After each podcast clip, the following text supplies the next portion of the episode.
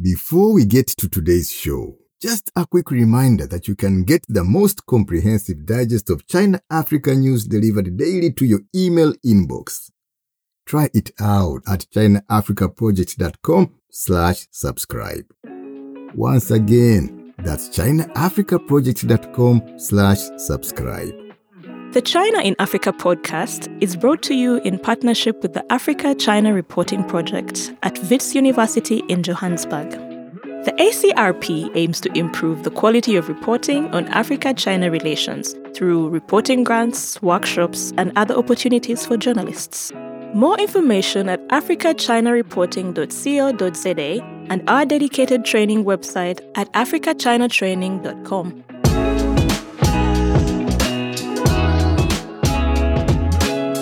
Hello and welcome to another edition of the China in Africa podcast, a proud member of the Sinica Network from SupChina. I'm Eric Olander, and as always, I'm joined by Cobus van Staden, CAP's managing editor who resides in Johannesburg, South Africa. A very good afternoon to you, Cobus. Good afternoon. Cobus, today we're going to come back to the debt issue, in part because the news that's just been piling up is getting worse and worse. Earlier this week, we learned that Kenya is struggling to make payments on a $157 million China Exim Bank loan to finance Nairobi's southern bypass road. Now, $157 million is not a huge loan by Kenyan standards, considering the fact that the standard gauge railway loans were in the billions of dollars, but it speaks to this issue that Kenya, like a number of African countries, is struggling to deal with the myriad of economic crises that are bearing down on them and making it more difficult to service their debt. Uh, the country's auditor general says Kenya now owes the Chinese state bank $31.3 million in arrears and delayed payments for the period of to 2021. So payments in 2022 have not been made. Now, what's interesting is that last year, you'll recall our discussion about China Exim Bank's refusal to allow Kenya Railways to continue its deferral of payments for the standard gauge railway loans. $760 million of repayments were made last year.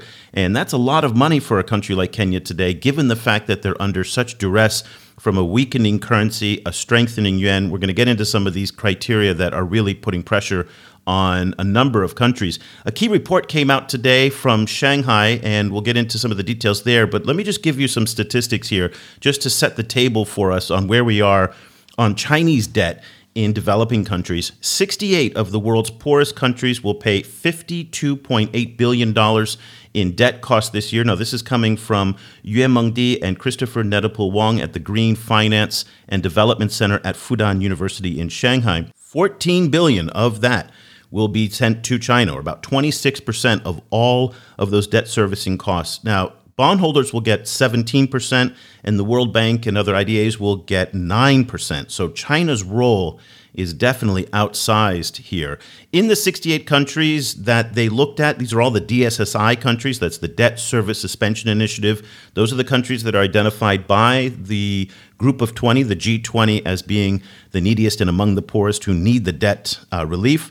Chinese debt exposure was larger than the combined debt of all official bilateral creditors and is only surpassed by the World Bank. So it gives you some indication on the scale with which we're talking about here. Now, on the debt sustainability side, this is interesting because China has come under intense criticism from the United States and Europe for not doing enough within the G20 framework. And the folks at Fudan University at the Green Finance and Development Center, they found that China deferred payments of $5.7 billion compared with just $4.5 billion by Paris Club members. So take that into account when you listen to Janet Yellen, who's the U.S. Treasury Secretary's critique of the Chinese not doing enough on debt issues. Now, Cobus, these debt issues have been a big problem for a number of years but it's gotten a lot worse lately by a convergence of factors that are now bearing down on countries like Kenya, in Ghana right now. Even your own South Africa is starting to feel some of these pressures.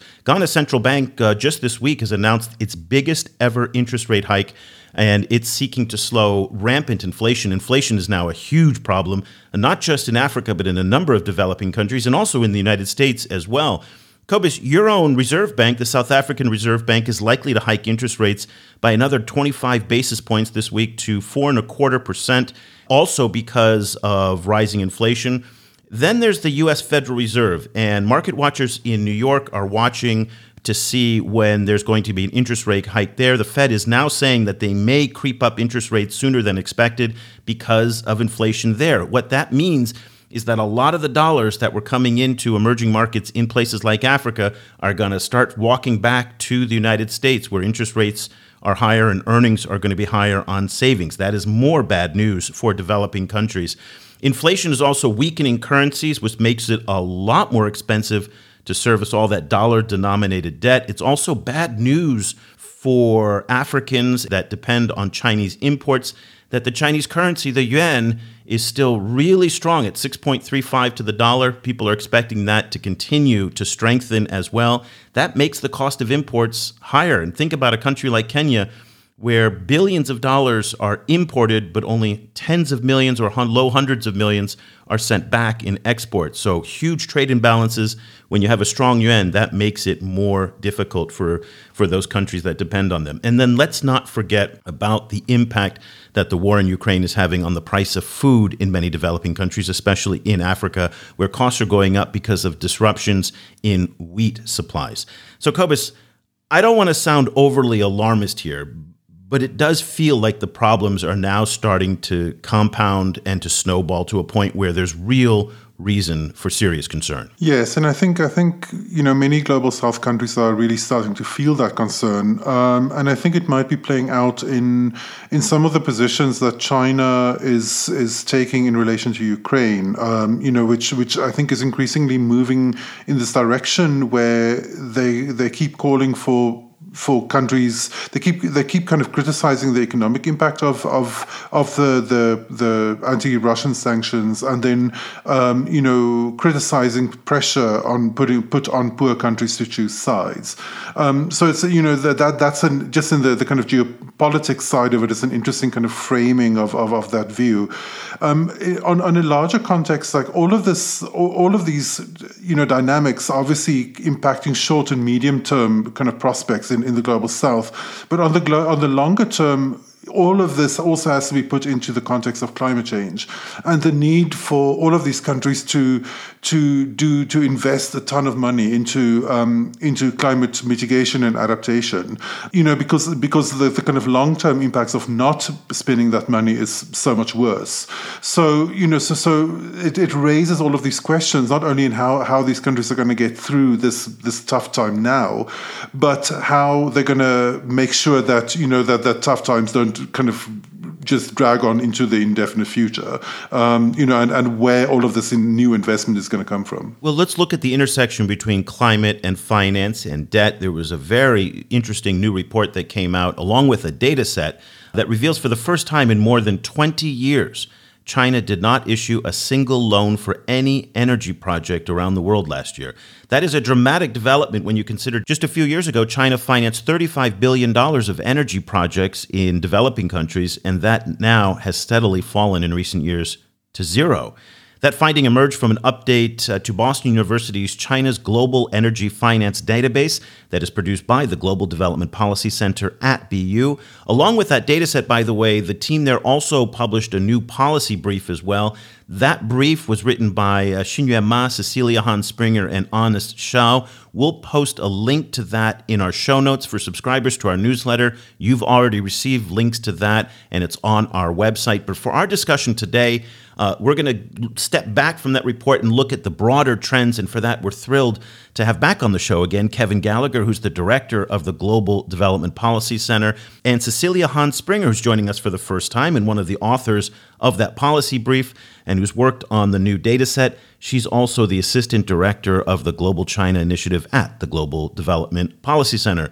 A good chilly morning to you both in Boston. Glad to be here. Great to hear you folks. Good morning. Let's start with you, Cecilia. You worked on the new data set. You helped to kind of mold the, the findings from that that revealed that Chinese energy financing from around the world for the first time in decades fell to zero last year. Can you tell us more about the data set and the findings and whether or not this is something that looks as significant as it sounds? Sure. So, our China's Global Energy Finance Database did yield this dramatic finding this year when we were looking at all of 2021, but it's not entirely out of step with the decreasing trend in China's overseas energy development finance that we've been seeing since that peak that you mentioned.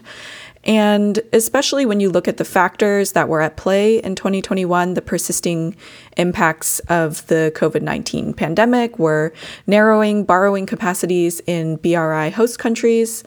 And in addition, on the Chinese side, the intense lockdown means that it was really hard to strike new global deals. Um, on top of that, there may have been a role in um, Xi Jinping's announcement that China would not support um, uh, new coal projects overseas. And so, given that in the past, uh, two thirds of China's overseas energy development finance has been in fossil fuels, there may have also been some wariness driven in part by climate policy. So I think all of these factors converge together in really a perfect storm that constrained new energy development finance. Kevin, um, when when I heard that that statistic coming coming out, I thought, okay, this this probably is you know kind of as as Cecilia said, is partly a reflection of of this no coal pledge um, that that Xi Jinping um, issued uh, uh, last year. Do you foresee uh, you know kind of a flip happening and a kind of a, a return to more investment for, for to, and particularly to green investment happening, or is there going to be a, a phase where this kind of very low levels of investment just kind of continue while while they're trying to kind of like work out their new approach. Well, Eric mentioned the weather earlier, and uh, the only folks that are worse than predicting the future than weather people are economists, but I'll give it a shot. I would say that there is some pent up supply on the China side. China has remained committed to the Belt Road Initiative, but because of their response to COVID 19 with significant quarantining and lockdowns and so forth, they haven't been able to go out there and, and cut deals. And these aren't barn markets where you can sit in New York and speculate on currencies. You have to sit and negotiate about a big railway project. One of the things that a lot of the statistical and case study evidence shows about the BRI is that it is in large part driven by the amount of dollars that the country has. Back in the in the in the first few years to, to 2010, 2011 when Chinese overseas development finance was surging, China had a current account surplus, meaning that they were exporting more than they were importing, about 10% of GDP. Uh, in 2018, 2019, it started to get closer to 1%, and for certain quarters it was actually negative. And so there, there literally just weren't the dollars to, uh, to invest it overseas. Well, all of that has changed. Uh, just a few months ago, uh, China surpassed Germany to have the largest current account surplus in the world. So, one, there's the policy commitment to the BRI. Two, there are dollars, although, of course, for some of the factors that you just referred to uh, that are going on in the world economy right now, you want to hold on to those and hedge because you don't know what the future looks like. So I wouldn't expect 2022 to see a significant uptick uh, in Chinese overseas development finance, but uh, that's just uh, more money uh, on the side that um, that when they eventually get out there to start cutting deals that they can that there'll be more there. What we do know, because we work with uh, different entities in China, is that they're taking this time to do some due diligence and think about uh, uh, a 2.0 approach to to working on all this. One of the things, obviously, is the pledge to be low carbon, but I think we can also expect uh, some more due diligence and moving into some countries that uh, don't uh, don't have as much debt distress as some of the traditional customers that China's dealt with in the past. Well, let's think about that 2.0 idea because 1.0 they seem to be outgrowing right now, and that the first wave of their of their lending was in the form of resource for infrastructure deals or these concessional loans or market rate loans. But all three of those are now running into certain problems, as we're seeing in places like Angola and Kenya and Venezuela and, uh, and elsewhere. So, Cecilia, when you look at the ways that Chinese are thinking about financing this infrastructure, because they can't keep all these dollars that Kevin's talking about locked up in Beijing simply because it's not being put to good use. It's not being put to work.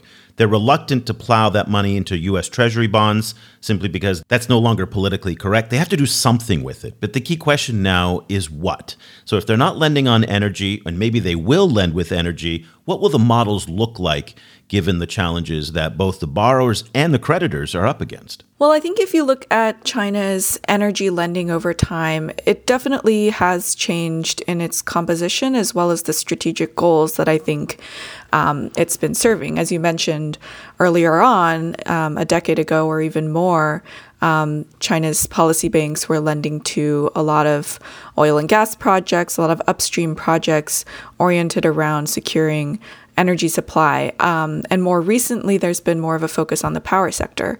Looking beyond just development finance, there's also been uh, relatively stable foreign direct investment. Um, into the energy sector and moving more towards electricity as well as transmission and distribution projects. So I think that China is starting to focus on um, energy related development that is not necessarily based on bringing that energy in whatever form back to China. Um, and part of the focus on the power generating sector overseas has been to absorb China's own excess capacity um, of power generating equipment, uh, providing opportunities for those businesses to go overseas. So, absorbing the physical capital that's associated um, with the trends that we were discussing earlier um, about these current account surpluses. And so I think that going forward, uh, this is really a moment for China to evaluate the prospects for a green BRI and how that would apply in the energy sector, a low carbon BRI, um, especially in the power sector where China has provided so much finance and investment already for coal fired power plants. What is the future of that fleet of coal plants going to look like? Um, what will this mean for development of natural gas?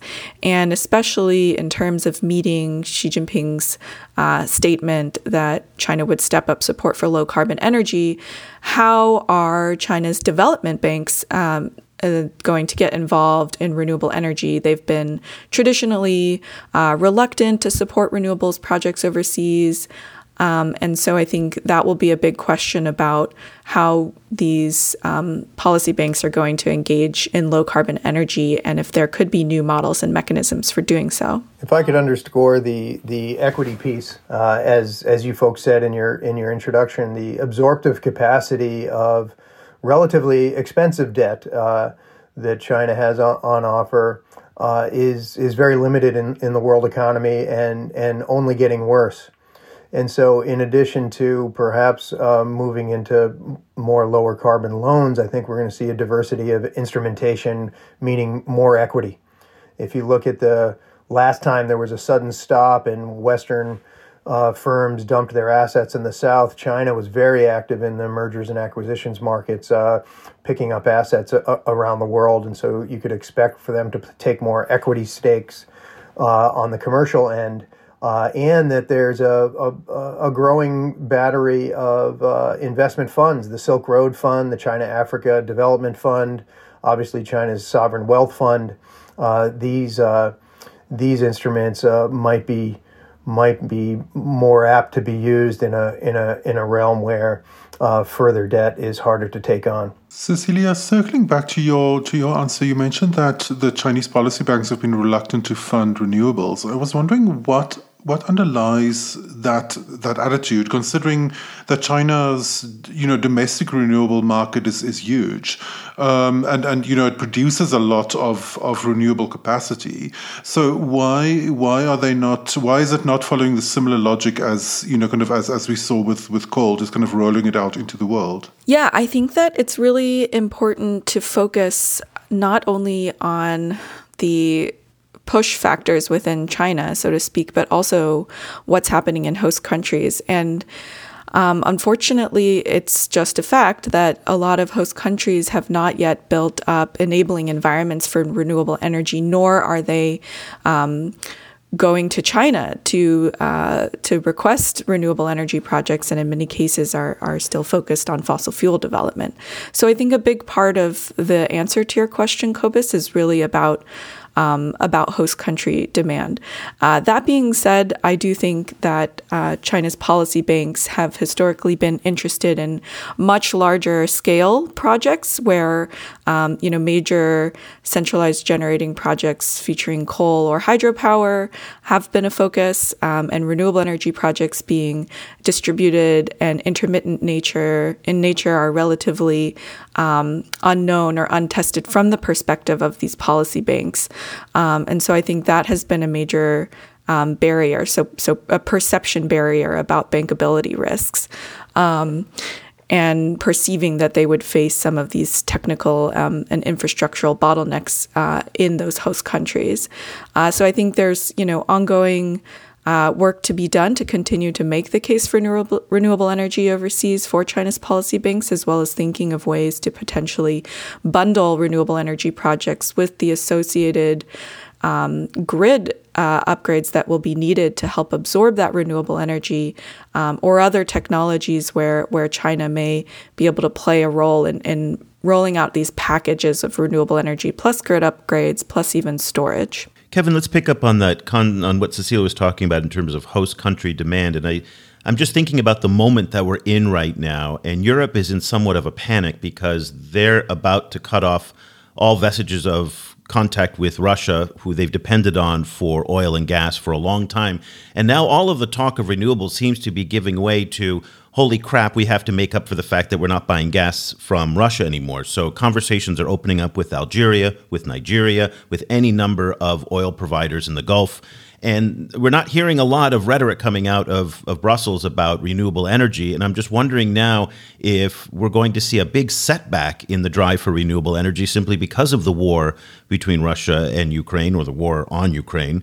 And, and, and the demand coming from the Chinese who need to find replacements for their Russian oil and Europeans who are doing the same and maybe now having conversations about hydrocarbons that they would have had about renewable sources. What's your thought on that? Well, we're really paying the price for climate inaction across the world economy. This conflict would look very differently if we had met our targets and started transitioning our economies long ago. And hopefully, this crisis won't be yet another one that we put to waste and that uh, of course, we need to meet immediate needs, and the supply is not there to to flick the switch and do it all right now. But if this isn't the loudest wake up call we've heard in the century, uh, nothing else is. Cobus, that is a man speaking to your heart right there because you have been saying the same thing, haven't you? Yes, yes. You know, kind of, I, I've I, I've been kind of winding up and down that you know that that exactly as Kevin said. You know, kind of if if Europe had successfully decarbonized their their economies, then we wouldn't be facing this problem.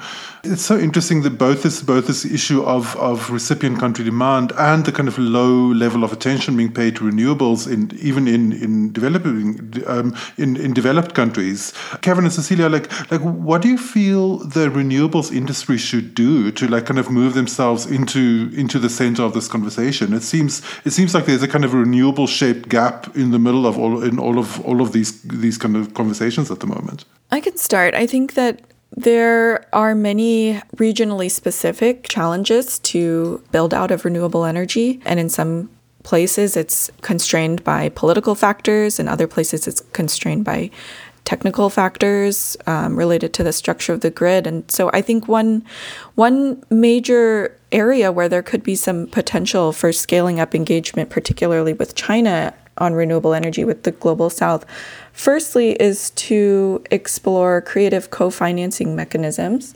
um, bringing in partners, uh, including from uh, the global north uh, who may have uh, experience in capacity building and technical assistance for developing renewable energy for more, from more of a concessional perspective. Um, you know, really, the more finance, uh, the better. I think uh, in terms of unlocking um, this infrastructure bottleneck problem. And so there may be space uh, for coordination, if not direct cooperation. Um, and secondly, I think a major barrier, especially in the SADC region, which we had a report that came out um, in late 2020 specifically about unlocking development finance for renewable energy in the SADC region, um, is is to really focus on building up a pipeline of projects uh, that that are ready to be financed, um, things that are essentially shovel ready um, for someone uh, to, to come in, for example, a Chinese actor to come in and help uh, finance that project. So I think that sort of pipeline has been a major barrier and could be an opportunity going forward. In the SADC region you're referring to is the Southern Africa Development Community, right? Yes. Okay, good. Let's just pick up on that question of you said China potentially collaborating with partners in the global north. There was some news that came out a couple of weeks ago that China and France had signed an agreement to do work collaboratively on $1.7 billion worth of projects. I think it was seven projects total. Six of them would have been in Africa. That was kind of a shock to some people, simply because we haven't seen the Chinese and Europeans, certainly not the Americans, work collaboratively like this, especially given that Global Gateway and B and B3W, that's the Build Back Better World initiative. The we're coming up, by the way, on the one year anniversary since the announcement, and we have not seen anything more since a listening tour. So that's uh, we'll we'll see. We'll, we're gonna have a little party on the B3W anniversary in July and see if anything. Who's got money down that nothing happens before July? But anyway, that's a separate show we'll do. But I guess Cecilia, I want to pick up on what you were talking about this collaboration the mood between most European countries and China and the United States and China, and certainly the Japanese in China, is not one that's really that conducive to collaborating, both in the public sector and the private sector. Where do you see the opportunity in the, between China and global North to collaborate on these kinds of issues in places like the SADC? Well, from the U.S. perspective, you know, actually just last week I was um, in Washington, D.C., uh, providing testimony to uh, Congress on China's energy plans and practices. And just like you mentioned about Build Back Better World, B3W, um, one of the pleas that I made, you, I guess you could say, um, to the commission that I was speaking to was to really develop some more, some more clarity and um, target setting for for Build Back Better World. I think it's clear that in the current political environment that direct cooperation uh, may not be possible, and, and certainly there are few, if, if no, instances of, of coordinated um, financing between US and Chinese entities for, for clean energy development projects at, at the moment. But that doesn't mean that the Belt and Road Initiative and B3W can't work in parallel. I think China and the US share a commitment to global climate goals as well as sustainable development goals. And there's space for both on the global stage in terms of meeting um, demand for infrastructure uh, in the global south. And so as I mentioned, I think you know China has experience uh, and uh, an advantage in deploying development finance uh, with great rapidity and at a very large scale. Uh, the U.S. can draw on uh, its decades of experience uh, with many countries, these bilateral relationships, and a long history of providing uh, technical assistance. Um, and I think that there there's definitely uh, room for both. And uh, you know, looking at the kinds of energy infrastructure that China has engaged in historically, it's largely coal and hydropower. But there's a moment where now, uh, where they're on the verge of of you know potentially shifting towards low carbon sources. Um, and the US does have a lot of expertise uh, in that area. There are regional partnerships, for example, in the Mekong, um, where the US has been engaging, where China has also been engaging. And, um, you know, it hasn't. Uh, led to direct conflict yet, and certainly could continue in a coordinated manner in the future. Kevin, are you what, what kind of kind of models are you seeing kind of emerging to deal with some of these problems particularly you know like circling back to the, to the beginning of, of the show kind of eric mentioned all of these countries in debt distress. These same countries also have to you know kind of invest very heavily you know kind of in order to ensure some kind of climate resilient future. Um, are you seeing the you know kind of greater enthusiasm for for um, for tools like like debt for climate swaps for example? Um, and what kind of other other kind of possible solutions are are emerging, if any? Well, we, we really need uh, at least a, a three pronged approach. Countries need more liquidity.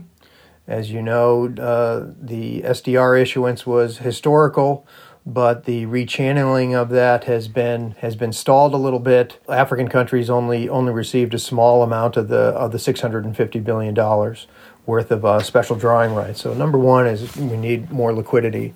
Number two, we need more concessional finance. And so these development finance institutions, whether they be the China Development Bank or the World Bank or the African Development Bank, uh, even uh, with their great credit ratings, non concessional finance with interest rates going up in the United States is not going to be affordable or absorptive for many of the countries in the region and low and middle income countries across the world.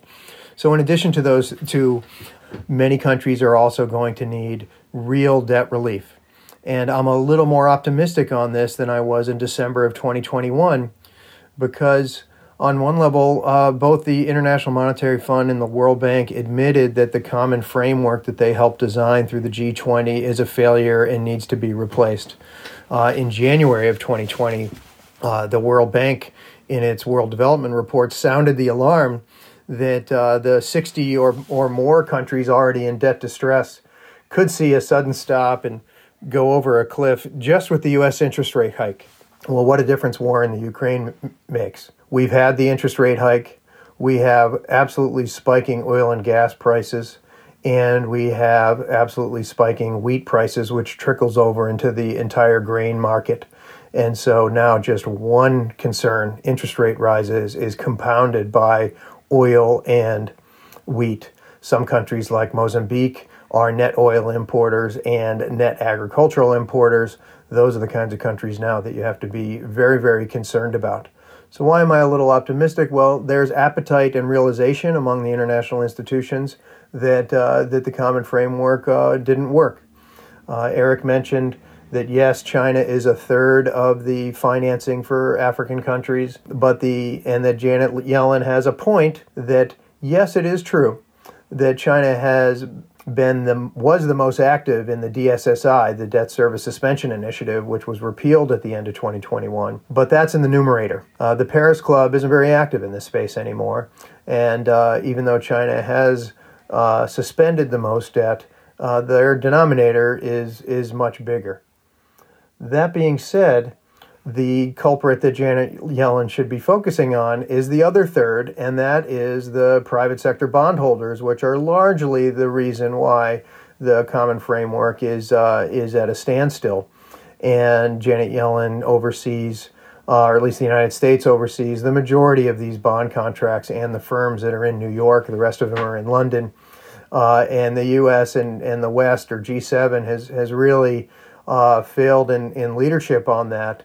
Uh, during the Iraq War, both countries uh, not only spearheaded a UN Security Council resolution uh, to to suspend debt and uh, and reduce the amount of overall debt in Iraq. They also made sure that you couldn't litigate in New York or London. There hasn't been any of that kind of action now, uh, even though that this situation is much more global relative to the Iraq situation uh, uh, years ago. So why am I optimistic? Well, there's a there's an understanding in a vacuum, right? We we know that the common framework needs to be reworked. Uh, that was called upon for, by the World Bank in January, and now we have this compounded crisis where many more countries are are in are in debt distress. Now, with respect to linking it to climate change, one of the things that didn't get as much attention in everyone's press releases around the Glasgow Climate Summit is that the V20, the vulnerable group of 20 finance ministers, which incidentally uh, is now the really the V55. There's 55 uh, emerging market and developing countries that are members of the V20. They called on uh, the world community to re- rework uh, these debt schemes to bake climate change right into it, uh, and recoveries that are inclusive uh, for their for their populations.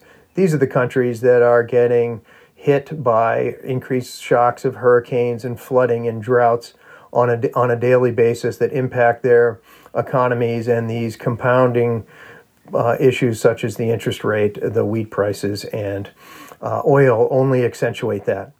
And what they're proposing is a scheme whereby all creditors, not just uh, not just public creditors, but also private creditors and international institutions, uh, swap out their debt with emerging market and developing countries that uh, are in debt distress in exchange for new bonds that are linked to climate and development outcomes.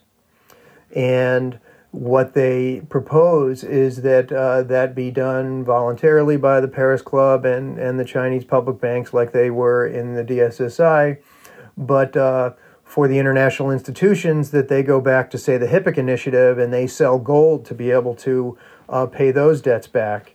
And the key to getting the private sector involved uh, is uh, something analogous to uh, the Brady bonds that happened in the 1990s and, and, and, the, and the early 2000s, uh, where you could guarantee the new bonds uh, to the private sector. Uh, the, the, private sector now has to realize that some of this money is just never going to come back. And so, why not renegotiate on a guarantee that you will get the new stream of, of money coming through?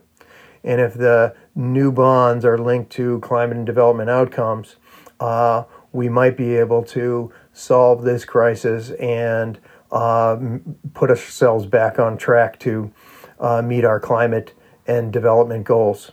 The IMF and World Bank uh, are supposed to have uh, dealing with the common framework and the rising debt crisis at the center of their meetings in a couple weeks in April. Uh, also, Kristalina Georgieva, the managing director of the IMF, had promised to bring together a climate for debt uh, scheme uh, to Glasgow. That didn't quite happen. They didn't have anything that was strong enough to deliver to Glasgow. Uh, the V20 and, and, and folks in the, in the scholarly community like us uh, really urge the IMF and the World Bank to link these two things together. Let's link debt relief with new finance, new liquidity, uh, to a green and inclusive recovery.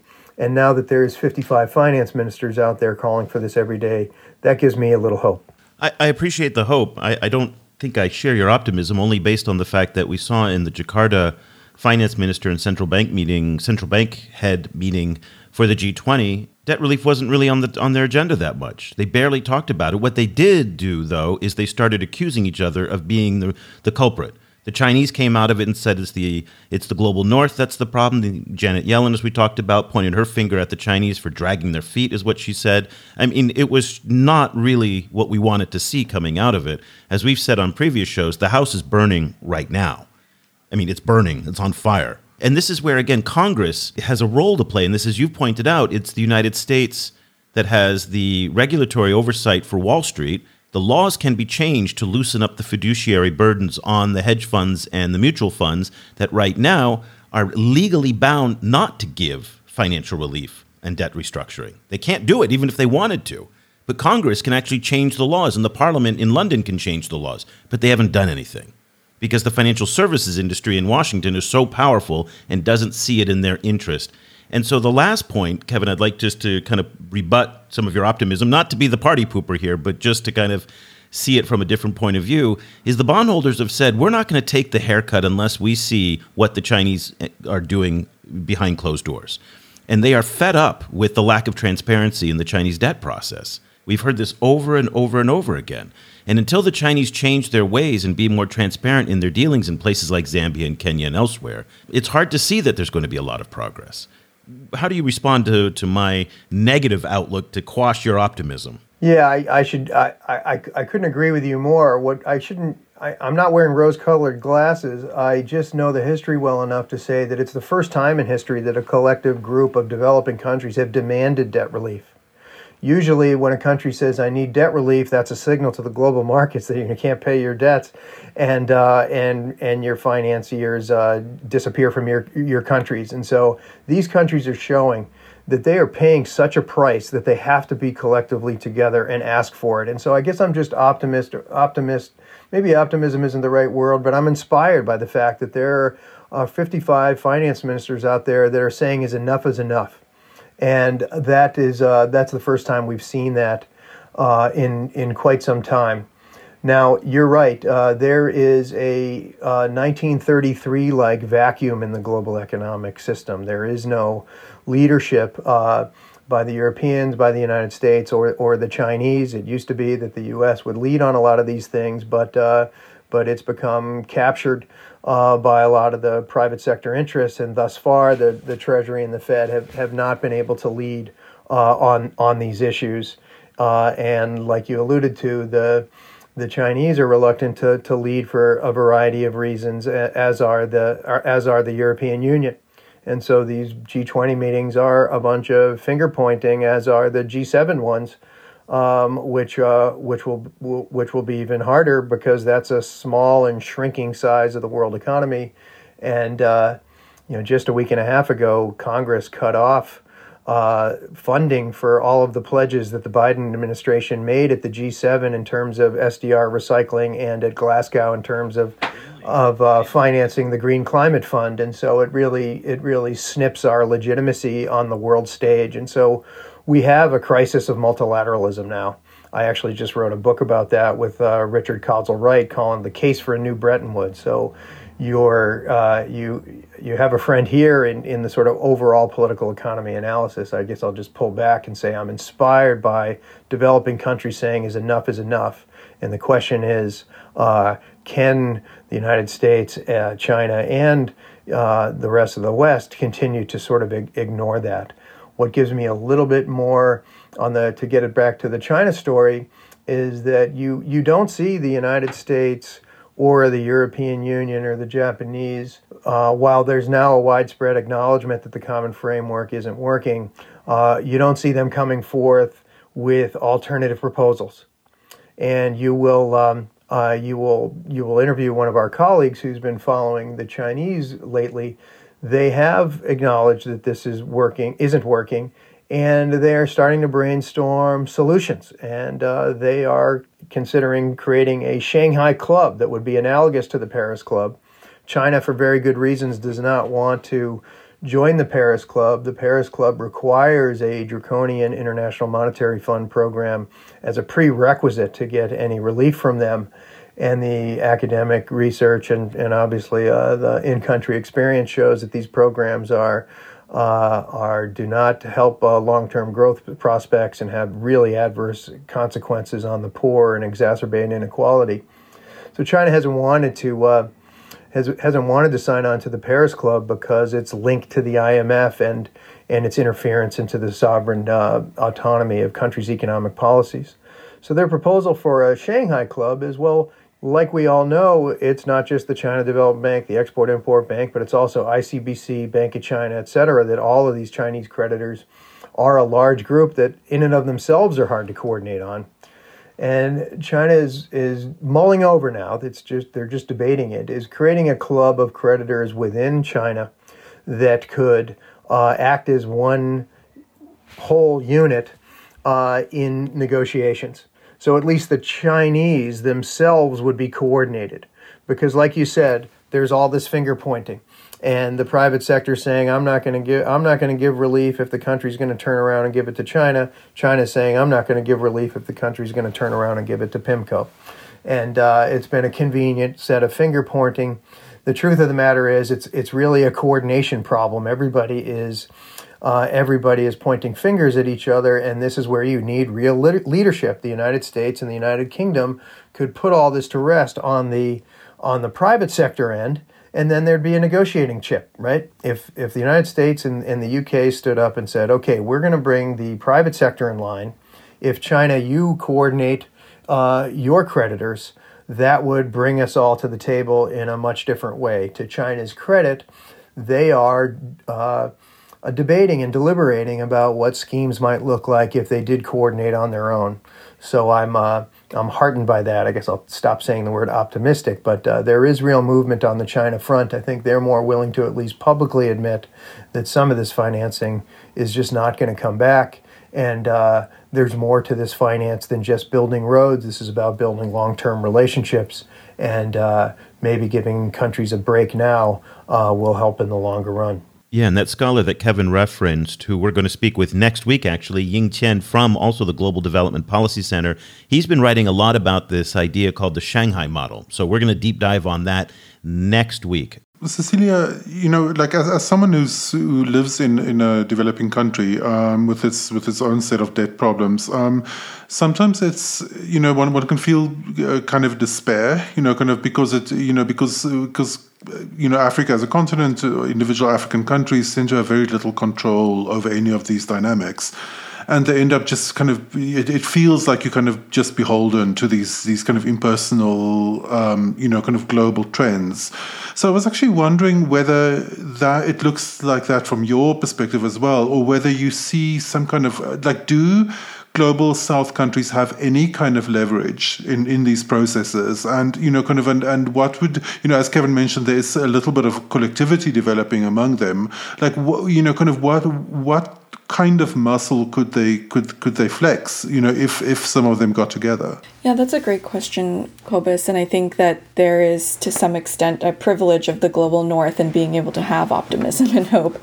And certainly um, I recognize that in, in some of the ways that that we see these issues. Uh, somebody has to hope for the best, though. Somebody has to be the one providing that optimism. But you know, I think um, I think that in a lot of the research on China's engagement overseas, there does tend to be a tendency to portray China as a monolithic entity that is sort of jerking around its its partners in these host countries.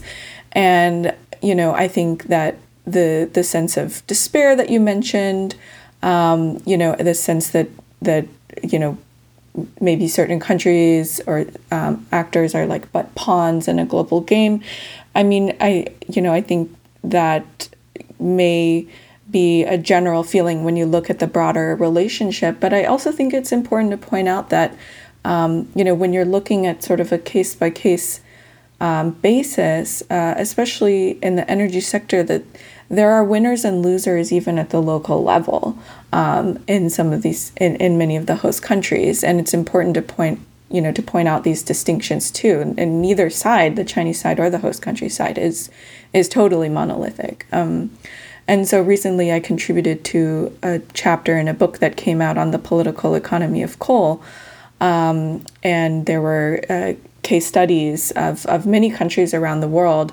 And of course, given China's dominance um, in in global coal development, there there were also explorations of many countries' relationships with China and the development of those countries' coal resources or coal-fired power generating projects.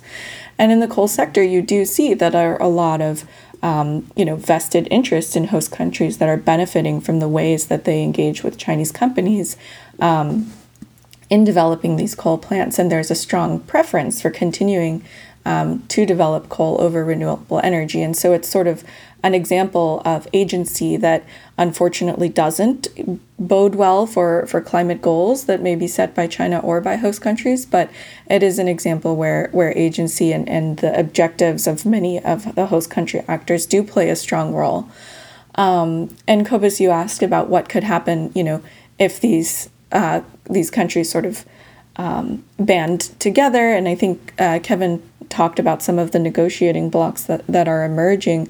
Um, but I think, you know, there, you know, I, I hope, again, the optimism coming out, um, that there is opportunity for, for regional coordination. Um, you know, we mentioned the Southern Africa region. Um, I also briefly mentioned um, Southeast Asia, Mekong or ASEAN, to be setting uh, rigorous targets for um, for the implementation of climate goals. For example, scaling up renewable energy, um, and setting such targets at a regional level can show you know strong commitment, but also a, a political will to unlock some of these resources and, and move on the part of the host countries away from coal. Um, and a lot of those, um, you know, companies, many of them government owned, that that have been continued to be vested in fossil fuels. So um, there's another optimistic viewpoint, but hopefully one that, that sheds some light on the dynamics between China and host countries. We do appreciate the optimism. Please don't get me wrong. Please do not get me wrong. Uh, very quickly before we uh, before we go, uh, Cecilia, one of the key points that you made in the policy brief that you wrote with Xinyue was there was some context here, and we haven't mentioned this. We've been focusing on China specifically and the downturn in their financing, but the key point that you made in the report with Xinyue was they're by no means alone in this. Can you give us a little bit of the bigger picture of what development finance looks like in 2021 and 2022?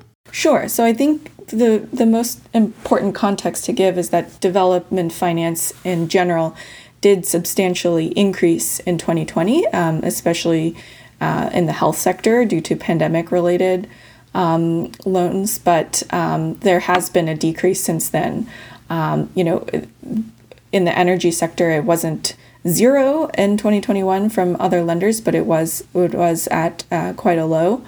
Um, and to the extent that the energy sector is sort of a bellwether um, for other sectors um, that China is engaged in, I think uh, you know stay tuned for for what our databases will be showing about China's regional and um, uh, other sectoral engagement uh, that will be releasing data on uh, the rest of 2021 over the next few months. Um, so uh, yeah, stay tuned. A, a very basic question um, at the end. You know, we, we've we focused a lot over the last year or two on on um, the lack of transparency in Chinese lending, um, and there's a lot of lot of different reasons for that, um, a lot of it is not unique to China. Um, but you know, we, we are in a moment where, where China is facing a lot of criticism because you know because of perceptions that that, that their loan contracts are particularly you know that, that they particularly lack transparency.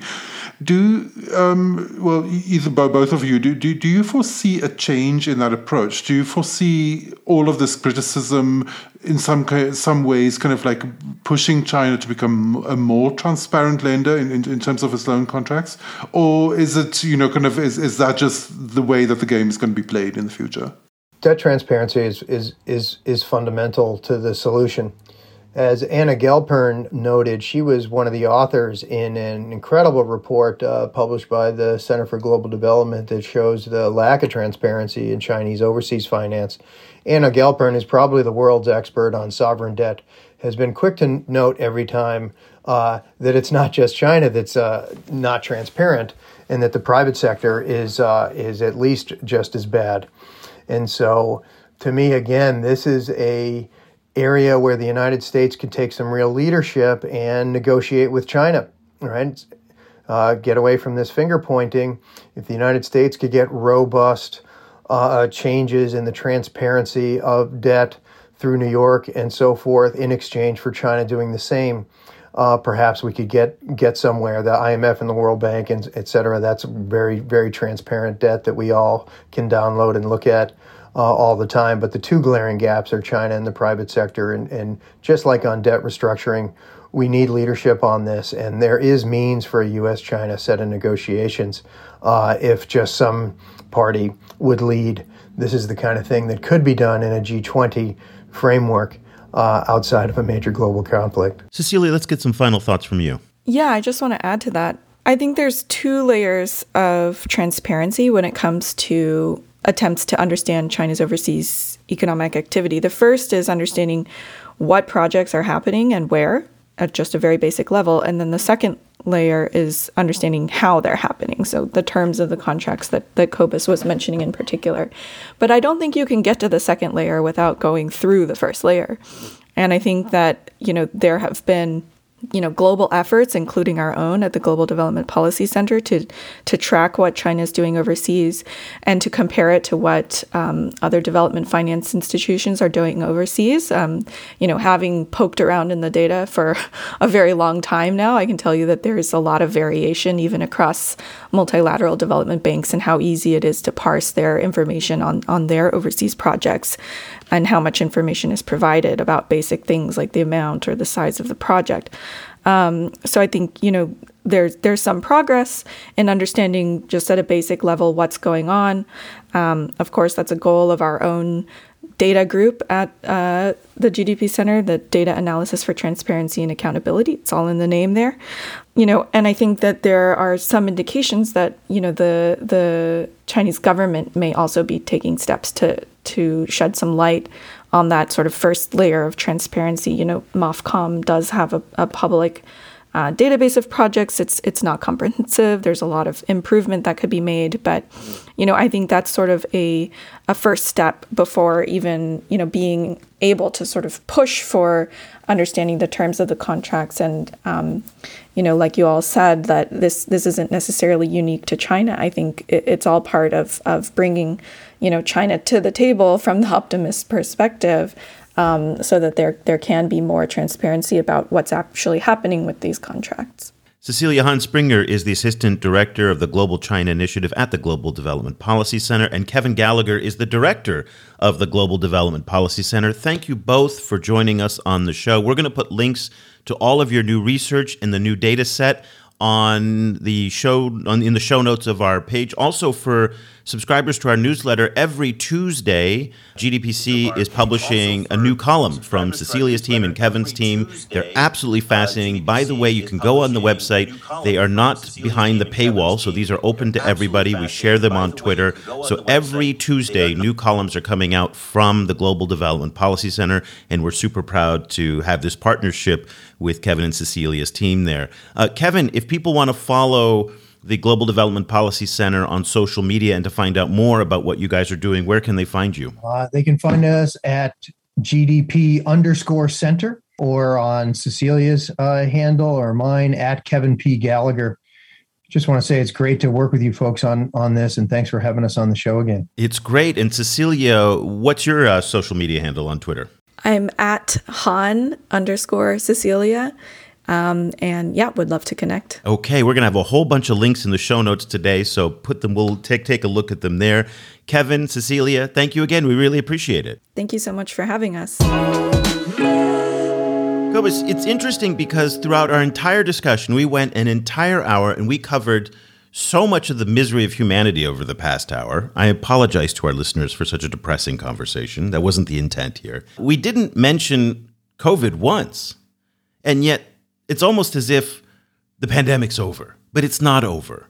There's a new variant that's just popped up in Europe called BA2. Here in Southeast Asia, everybody's got COVID. I mean, Omicron is just everywhere in Southeast Asia right now. No one's really that worried about it because people aren't dying from it, but we're not out of the woods yet on this pandemic thing. And so add that to the list of woes that developing countries in those 68 countries that were part of the DSSI having to confront with, they still are going to have rather high public health costs for at least in the short term until we know for sure that the pandemic's over. And we know that the pandemic is going to end sooner in the wealthy parts of the world and later in poorer parts of the world. Well, maybe, maybe because, but like you know, like I, I might actually push back on that because because even as you know, as as you say, we we're seeing we're seeing these Omicron spikes, you know, kind of all over East uh, rich East, East Asia at the moment, um, and but you know, like the research has come out in South Africa, like crazy research that I couldn't really under get my head around, but like they they found that that eighty percent of the South African population has already had COVID. Um, and so they are actually so so in a, this weird way, South Africa is this is this test case of, of a country that that just through life and infection, you know, kind of even though South Africa's had a high death toll,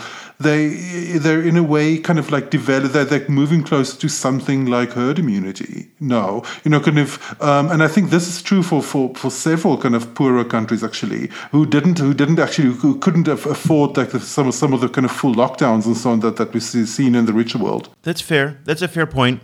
Okay, I stand corrected that you're right. I guess the only assumption there is that the pandemic ends now and this is what it is. And there may be a, a, version two that comes out. But again, that's speculation. So you're, you're right. And here in Vietnam, of course, uh, we've performed relatively well, all things being equal, even though right now Omicron rates are surging. But again, hospitalization and death rates are still relatively low. No one's really panicking. So you're right. Certain parts of the developing world may actually get through this thing much better off than, say, the United States and even parts of Europe that completely bumbled it. Uh, China is interesting enough now, now, now dealing with it, but it's just all part of this kind of bigger mosaic of challenges that are trying to find solutions for? Well, you know, kind of, I think here, here that the today's discussion, I think, has been incredibly valuable because, because you know, kind of us and, and me included, we, we tend to think very much, you know, as as the global north, and you know, in, in this case, I also include China in that in that group, as as basically the the kind of main actors. You know, like what are they willing to do, what can't they do, what is politically possible for them to do, and what isn't, and so on. But like you know, kind of as as Cecilia's pointed out, the the formation or the formulation of, of demand in the global south is a really key part of this, and the fact that there aren't that that that, that global south governments aren't doing the job to kind of to position themselves in terms of what their options are in for for renewable energy that they're not developing projects that they're not kind of studying up on, on you know kind of on, on, on, on the issue. That is a really huge thing. Um, and you know so so so the, the kind of collectivities that uh, that that Kevin mentioned is a kind of a first step towards solving that situation, and so knowledge sharing, like we, we've we've we've heard, you know, in the past we've heard these kind of calls in, in the debt conversation that there needs to be more knowledge sharing among among borrowers. You know that that um, that it's it's fine to talk about transparency on among the Chinese or transparency among you know kind of other global global North countries, but what is also needed actually is radical transparency among borrowers and like knowledge sharing among borrowers. And this is also super true in, in relation to, to climate. Um, you know, what's what's needed is is for global south countries that have made some significant progress in terms of, of climate financing, in terms of, of, uh, of affordable projects, in terms of getting good stuff out of China, like as, as we've seen, you know, kind of like, you know, some, some countries in Africa have managed to, to get China to build amazing kind of renewable energy installations. There needs to be more knowledge sharing among those countries in terms of how they, how they made it work. Um, because as we've seen, you know, without that, there's no moving forward. If there is some kind of some kind of demand, some kind of articulated demand, and a clear set of possible projects, then it starts opening up discussions about who might be able to fund them because then it starts opening up discussions about who might be able to make money out of them, you know, kind of, which is the real discussion I think everyone should be having. Um, and, you know, so, so, in that sense, you know, kind of like there's a, there's a lot more impetus needed from the South in order to, to push, to, to pull this forward. Some kind of like leadership from below is needed, I think. How does that actually work in practice? I guess the, the, the question becomes, who who gauges credibility? You know, kind of, and, and, and on which which criteria? Um, the the there's a there's a great kind of credibility vacuum, I think, in in relation to climate solutions. Um, there's a, there's a real kind of like space there for any kind of credibility entrepreneur wants to wants to kind of get get, get cracking. There's there's a lot of space. Um, you know, so in that sense, you know, it like a country like South Africa is a massive polluter. It's like one yeah. one of you know because South Africa has, has such a screwed up energy energy grid, um, you know, it, it, ends up being per capita one of the higher polluters in the world. Um, but that, you know, kind of, and so, and so in a weird way, you know, in, that, that kind of makes South Africa a bit of a climate skunk in the world. But at the same time, you know, that could be actually a position from which to lead, you know, which is similar for a country like India, for example, a country like Brazil, all countries that have a lot of energy, of renewable energy potential, and at the moment are massive polluters. Um, you know, like and, and in that sense, you know, the, that that may well have to be the position from which to to move. Um, you know, because we don't have many many better positions than that. I don't agree at all, and respectfully, of course. And it's one of the few times you and I are going to disagree here. I think we're going into a very fragmented geopolitical era now. This is the post post Cold War era. There is no center, there is no leadership. No one can build a coalition large enough to impose themselves or to create any leverage on the other. And because we have these multi poles now, that uh, we have the Chinese, we have the Europeans, we have the Americans, we have some uh, aggregation of the BRICS, the Brazilians in South America. But again, there's no center, there's no there there. So there's no one to really capture leadership other than say spiritual leadership. Sure, it looks great, but there's no leverage. And without any leverage, nothing gets done. So I just I don't know in this new world that we're in where US and European power relatively is going down and China and India and Russia to some Russia as a disruptor is going up. What do we do?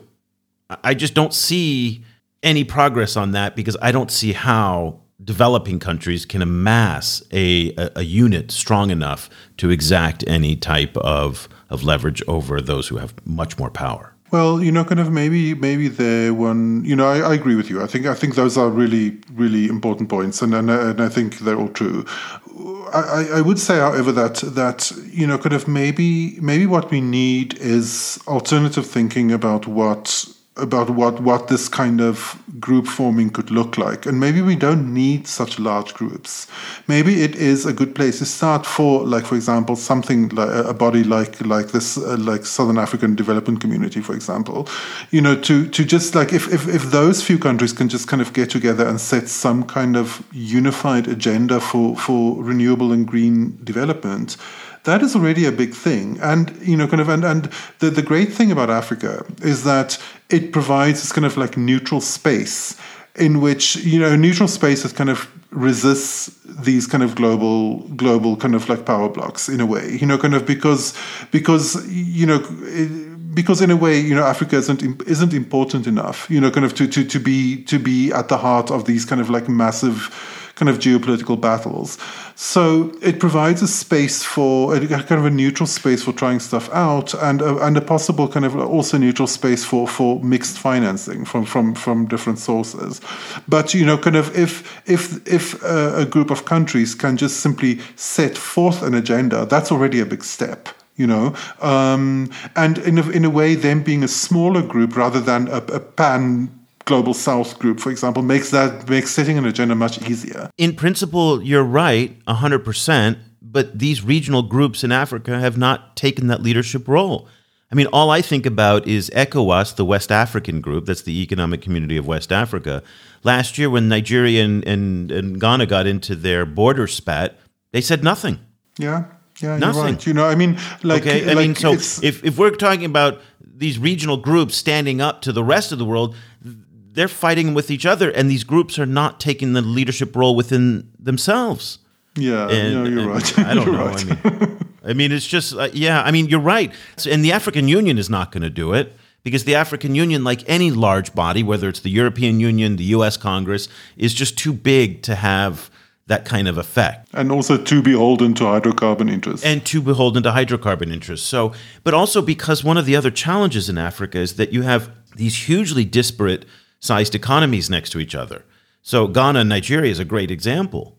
And so, Nigeria will always leverage its weight over Ghana in forums like ECOWAS. And same South Africa would probably do the same next to its neighbors. Again, I, I- agree with you in principle. It's a lovely concept, but in practice, it hasn't borne itself out. And by the way, I don't think Africa is unique in this concept. ASEAN here in Southeast Asia is also weak for very similar reasons. Yeah, no, you're completely right. I mean, you know, kind of, I think, I think, you know, kind of, I, I am to a certain extent kind of mining optimism, and you know, you know, okay, so so Es- Eskom is never going to be an example of anything good in the world, which is like for those who haven't followed our complaints over the years, Eskom is South Africa's um, like semi-state-owned power utility, which is like a, a terrible power utility, which is uh, you're really polluting, really bad at service delivery, rolling blackouts all the time. But the one thing that Eskom does is it sells energy to a bunch of other countries. So, you know, Botswana gets Eskom power, Mozambique gets Eskom power, Zimbabwe gets it. So, in a way, even though Eskom is a complete nightmare, um, in it in, in some kind of way already represents a kind of a de facto integrated kind of regional system, you know? Um, so, you know, again, this is a complete kind of like idealism and blue sky thinking, but but you know, kind of say, for example, you know, kind of like a, a country like Namibia, currently very small economy, but like it's it's one of the countries that gets more sunshine hours per day than than you know, kind of most most other places in the world. Um, you know, there's there's like Namibia is, is, is a potential kind of solar power superpower. You know, it's, it's a huge country, very, very low population, incredible amounts of, of, of you know, very few clouds. You know, it's, it's, it's mostly desert. Um, so, you know, so, so, they, they, you know, what, what I'm trying to say is that they, they are the, the kind of loose pieces are there. You know, kind of some regional integration, some, you know, kind of some, even some grid integration, some, you know, kind of a, a lot of potential. So what one needs is, is for is for a small group of governments to kind of work together to pull these into into one direction. Um, and and in, you know, kind of at the moment, I agree with you. At the moment in Africa, like those don't seem to come together. Um, you know, there there seems to be very little options for those, but you know, kind of like one like dem, you know demand at least like at least articulating a shared demand is already a step forward. You know, kind of so maybe that is where the global south should start. That's a great idea. Let's leave the conversation there. It's been a fascinating hour. Really appreciate Kevin and Cecilia coming on. Again, if you want to follow all the great work that they're doing. You can see it on our website. You can just look for the Boston University Global Development Policy Center. We've got them there as an author. Also, subscribers to our newsletter and to our website, they get it delivered every Tuesday at 6 a.m. Washington time right into their inbox.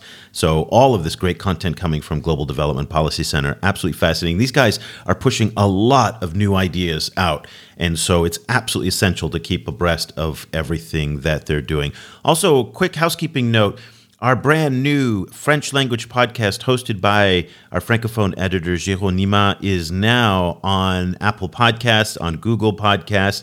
You can get it on Spotify, everywhere that you get podcasts. You can subscribe to it. Uh, it is an amazing show. He is doing just fantastic work. And this is the first show of its kind in this space. And so we would love for you to check it out, of course, if you speak French. Uh, so we would we'd love that. Just look for Afrique Chine. That's A F R I K, not Q U E, but K C H I N E, right there in Apple Podcast, and you'll find it. Also, you can follow Afrique Chine on Twitter as well. And uh, so we'll put links to that in our show notes as well. And you can find that also on our Twitter handle. You'll see in our Twitter page, we've got links to everything that Giro and the team are doing on the Francophone side. And Arabic, of course, comes uh, after Ramadan this year in late April, early May. So we're very excited about that. So we're going to leave our conversation there for now. Cobus and I will be back again next week with another episode. Of course, if you have any feedback, questions, comments, you can reach me directly, eric at ChinaAfricaProject.com. People are always surprised that I write back really long, lengthy emails. So if you'd like to get into a discussion, I'm always, always eager to have these chats. Feel free to email me directly. I love having these conversations about everything that we've said on the show. If you agree, disagree, or just want to say hi, we love getting those emails. So for Cobus Van Staden in Johannesburg, I'm Eric Olander. We'll be back again next week with, with another episode. Until then, thanks so much for listening. The discussion continues online. Head over to facebook.com slash China Africa Project to share your thoughts on today's show. For more information about the China Africa Project, go to chinaafricaproject.com.